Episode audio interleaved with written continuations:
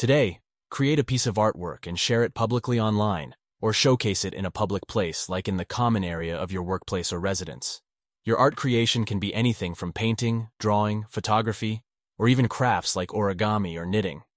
The point is to let your creative juices flow. Be vulnerable with your artistic expression and share it with others, regardless of your perceived artistic talent.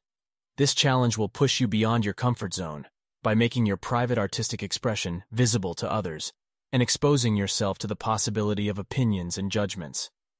This exercise also encourages you to let go of the fear of not being perfect and enjoy the process of creating without pressure.